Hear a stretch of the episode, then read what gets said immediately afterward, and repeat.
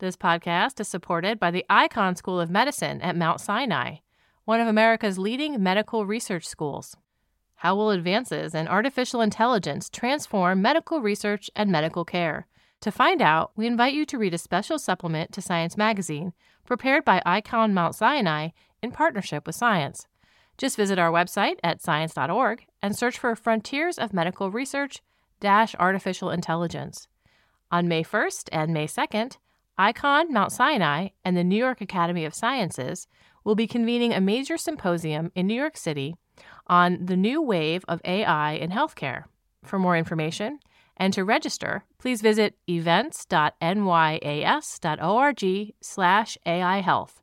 That's events.nyas.org slash AI Health. The Icahn School of Medicine at Mount Sinai. We find a way. This week's episode is brought to you in part by Science Careers. Looking for some career advice? Wondering how to get ahead or how to strike a better work life balance? Visit our site to read how others are doing it. Use our individual development plan tool, access topic specific article collections, or search for an exciting new job. Science Careers, produced by Science and AAAS, is a free website full of resources to help get the most out of your career. Visit sciencecareers.org today to get started.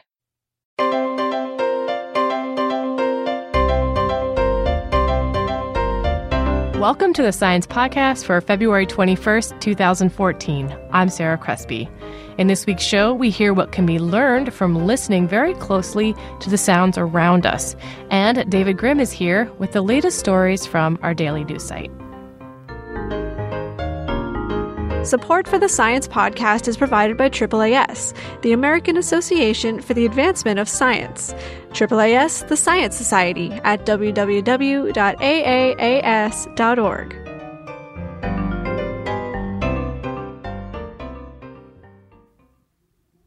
In the woods or in the city, we are immersed in ambient noise, sometimes noticeable, sometimes not. Now, researchers are capturing these native noises and subjecting them to different types of analysis in order to learn more about ecosystems and the environment.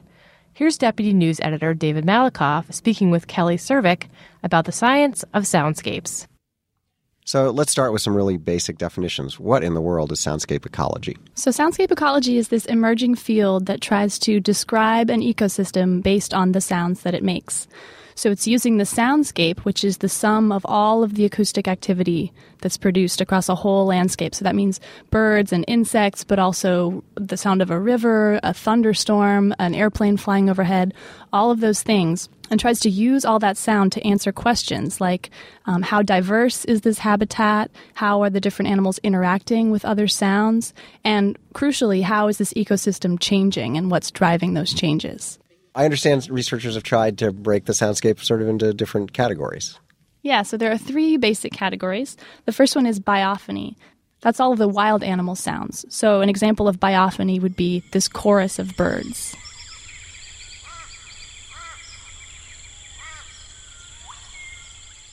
So the second category is geophony, which is other natural sounds like uh, wind blowing through the trees or a gargling river. Um, so here's an example of geophony. This is a rainstorm.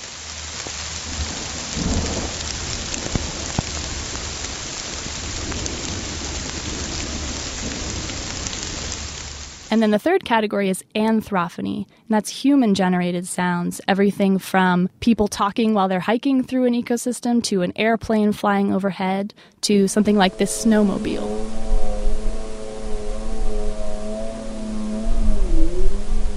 So, do different ecosystems actually have different soundscapes? What scientists are finding is that that spectrum of sound creates kind of an, a unique acoustic signature, and every ecosystem has its own signature that sort of differentiates it from other places. Actually, a researcher named Bernie Krause uh, gave me two clips of coral reefs, both recorded off the coast of Fiji.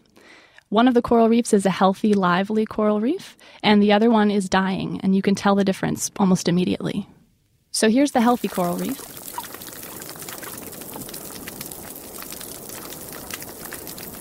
And here's the dying coral reef.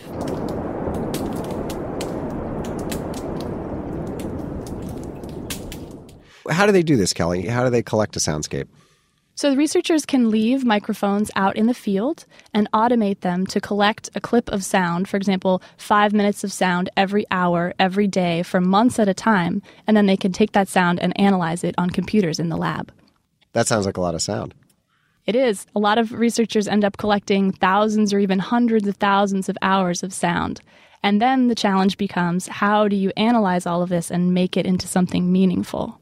Right. So, how are they trying to boil all this stuff down? Because you can't listen to it in real time. No, it would take more hours than you have in your career to sit through all of these sounds that people have in their collections. So, a lot of researchers are trying to create what are called acoustic indices, which are these simple numbers that describe what's going on in the spectrum.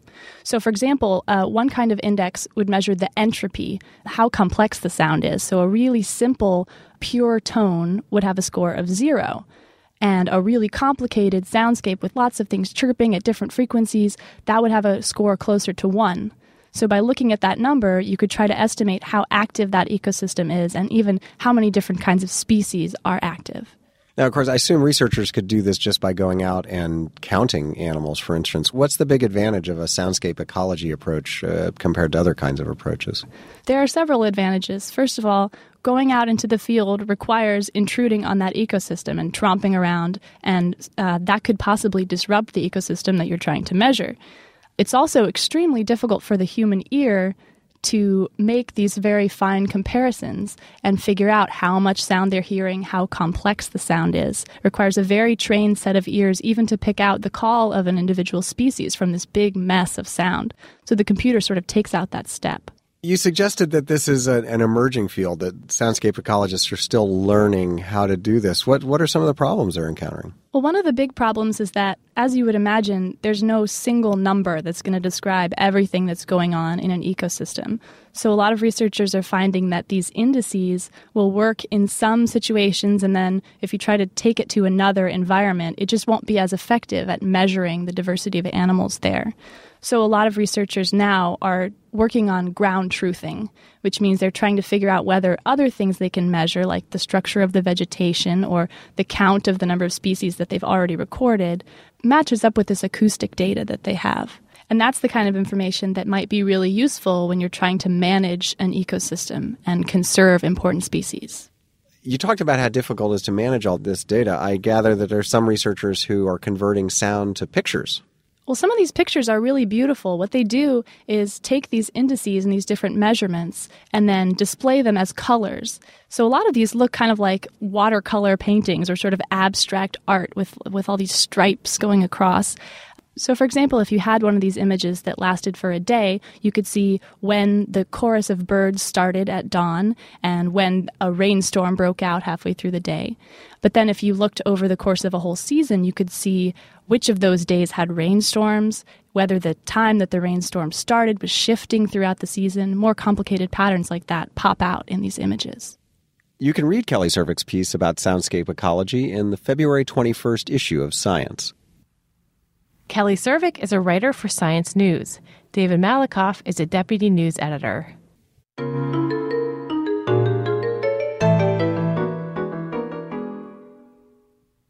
Finally, today, David Grimm, editor for our online daily news site, is here to talk about some recent stories. I'm Sarah Crespi. First up, we have a story on the compassion of elephants. Elephants have been known to express what seems to be empathy in the past, but there's never really been any strong evidence or any way of proving that. But it looks like that might have actually happened, right, Dave? That's right, Sarah. And when we talk about empathy in elephants, we're talking about behaviors that have been observed. Elephants seem to reassure distressed individuals. They even seem to touch each other when one individual seems stressed out or sad. They touch each other with their trunk, sort of a kind of like we might pat each other on the back or give each other a hug. But this is all, as you alluded to, it's it's sort of never really been confirmed. There haven't been controls done, and that's what this new study is all about. So I wouldn't think anyone would scare or stress out an elephant to find out whether they have empathy. So how do the researchers manage to capture this behavior in a, a logical way? Right, and the, the researchers didn't want to be unethical, so they sort of just observed some elephants. They looked at 26 captive Asian elephants at a reserve in Thailand. During the day, these elephants spend a lot of time by themselves, and sometimes, you know, stressful things happen. A dog will walk walk by, a snake will rustle in the grass, or an unfriendly elephant will come along. And what the researchers noticed is that when this would happen, an elephant near such an event, say a snake, would begin flaring its ears and erecting its tail. These are signs of stress or distress. Also, sometimes these elephants trumpeted or they made a low rumbling sound. Again, all signs of distress. And what the researchers saw is when one elephant did this, an elephant nearby would mimic those behaviors. So if an elephant made this low rumbling sound or spiked up its ears, the elephant nearby would copy that behavior. Sort of like if we're all in a movie theater watching a scary movie, we all sort of scream at the same time. Uh, even though the, maybe the other elephant wasn't as scared by whatever was going on, they were still mirroring the behavior. They saw emotion spreading from one elephant to another, but this actually went a step further. What other kinds of reactions did they see in the bystander elephants? Well, there's actually a video on the site that you can watch, but in one example that you can see in the video, there's a female elephant that rushes to the side of another adult female who is upset about hearing the roar of a captive male elephant. Both elephants in the video, they both push their ears forward, they raise their tails, so they're showing that sort of near empathetic behavior. But the elephant that comes to the other elephant's aid also caresses the scared elephant with her trunk and actually places her trunk in the other elephant's mouth, an act which might signal I'm here to help you. Everything's going to be okay. Maybe something like we would give each other a hug. Right. Why is this behavior important? What does it mean that one elephant reassures another? Well, this behavior, which is all sort of linked to empathy, sort of our our ability to, to recognize and sympathize with the emotions of others is actually pretty rare in the animal kingdom. It hasn't been seen in a whole lot of animals. And even the animals it has been seen in, it really hasn't been conclusively shown. So that's why the study is so important. Not only are we really seeing these behaviors, but we're really documenting them, showing that they actually seem to not only be occurring, but seem to have the meaning that we think they have. So this obviously wasn't just one observation. What kind of data did they end up collecting? Right, and that's why the results are powerful. Actually, this research took place almost over the course of a year. So the researchers really observed a lot of interactions. They also used controls. They used elephants that weren't in stressful situations, but otherwise experienced a lot of the same variables as these elephants, and they didn't see those empathetic responses in those elephants. So this is a pretty good indication that what they're observing is actually true. Next up, we have a story on the history of telescopes. This actually comes from the AAAS annual meeting coverage by the Science News team all last week. And I really like that all these different technologies are being put together to look at how people used to look at the solar system. Let's start with the telescope database, Dave. What goes in there? Well, this is a new database. It's called Dioptrice, and it's actually named after a book that was written by uh, Johannes Kepler in the 17th century. And the database contains records of about 1,300 telescopes spanning the years from 1610 to 1775. Now, this is a really formative period in the development of the telescope. This is when telescopes really went from being these sort of slipshod contraptions to becoming more sophisticated. And obviously, the more sophisticated they became, the better they were at observing the heavens. So we've got an online collection of facts and figures on really old telescopes. Where is this information coming from? Well, the researchers collected this information from museums and private collections, really trying to get their hands on as many telescopes as they could. And not only the telescopes themselves, but what they were used for. It turns out a lot of these early telescopes were used for military purposes, spotting distant ships and approaching troop formations. Okay, well, let's move to phase two. And this is when the ocular properties are analyzed. What kinds of lenses were in use way back in, say, the 1770s? So this was a period where the lenses went from being kind of jagged and having a small field of view to the mass production of what's called the achromatic lens around 1775, which allowed a much sharper and more consistent image between telescopes. Okay, phase three. This is where new technology comes in to recapitulate the old. How will we use new technology to see what, say, Galileo saw. Well, that's the really cool part of the study. The researchers want to use so called adaptive optics, which is the technology behind today's telescopes, to sort of reverse engineer these telescopes in the database and really get a sense of what these early astronomers saw. What did Galileo see when he peered up at the heavens and saw the phases of Venus? And just really get a, a better sense for how him and a lot of the other early astronomers made some of the amazing discoveries that they did. Finally, we have a story on hiding away your DNA. The more genomes we sequence, the less privacy we have. even if it's not yours specifically, our relationships to each other, our oddities, and our health can all be dug out of the pile of genomes as it grows ever higher. Anonymizing DNA doesn't usually work because the sequence relates to who we are, and the sequence is important for research. Scramble it for anonymity, and you lose the useful information until now. Right. Well, almost until now. We're getting closer.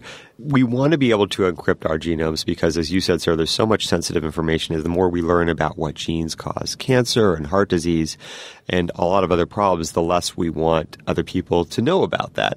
What we do nowadays is we just sort of anonymize the genome. So you can't tell just by looking at a genome who it came from. But one researcher has actually looked at these so called anonymous genomes and found that in 12% of the cases, he can actually figure out the exact person it came from. So that's not great for privacy. So researchers really want to find a way to encrypt genetic data, just like we encrypt other information on the internet. So how might this encryption work, and wouldn't it mess up the ability to do research with it? Well, that's one problem. I mean, if you encrypt something, sometimes you you really muddle the data so much that you can no longer use it.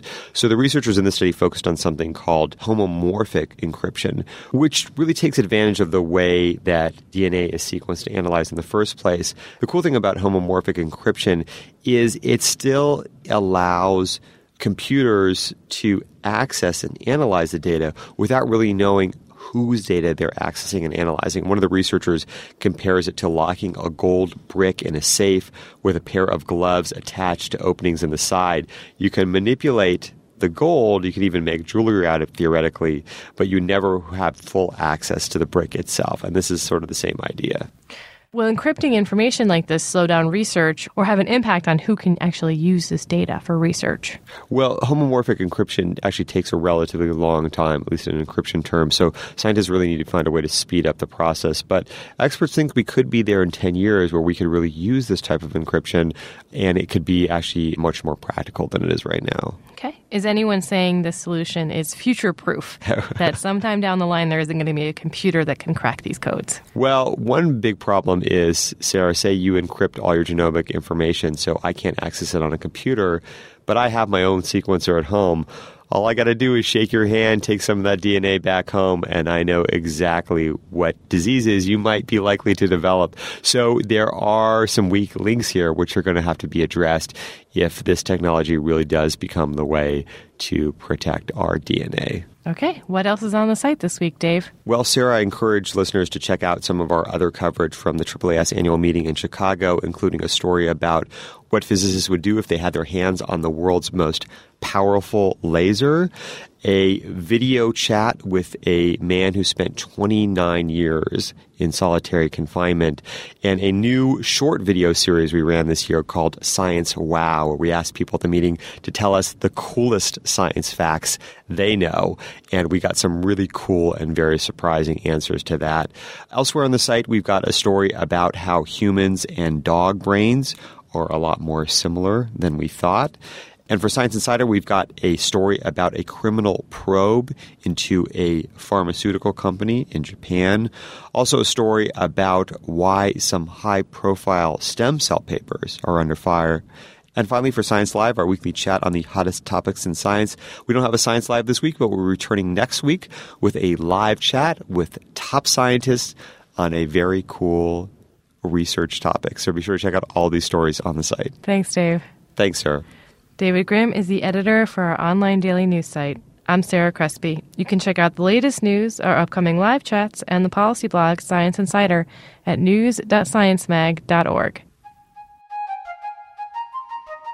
And that concludes this edition of the Science Podcast. If you have any comments or suggestions for the show, please write us at sciencepodcast at aaas.org. The show is a production of Science Magazine. Jeffrey Cook composed the music.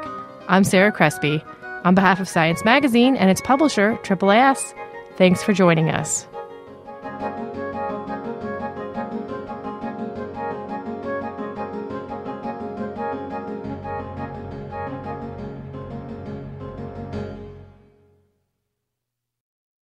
You listen to us to hear about new discoveries in science, but did you know we're a part of the American Association for the Advancement of Science?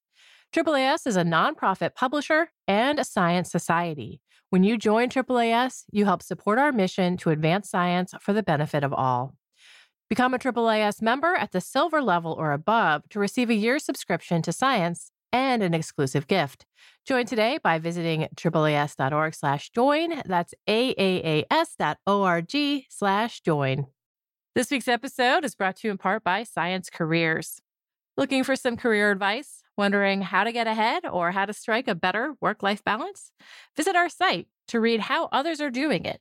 Use our individual development plan tool, access topic specific article collections, or search for an exciting new job. Science Careers, produced by Science and AAAS, is a free website full of resources to help get the most out of your career. Visit sciencecareers.org today to get started.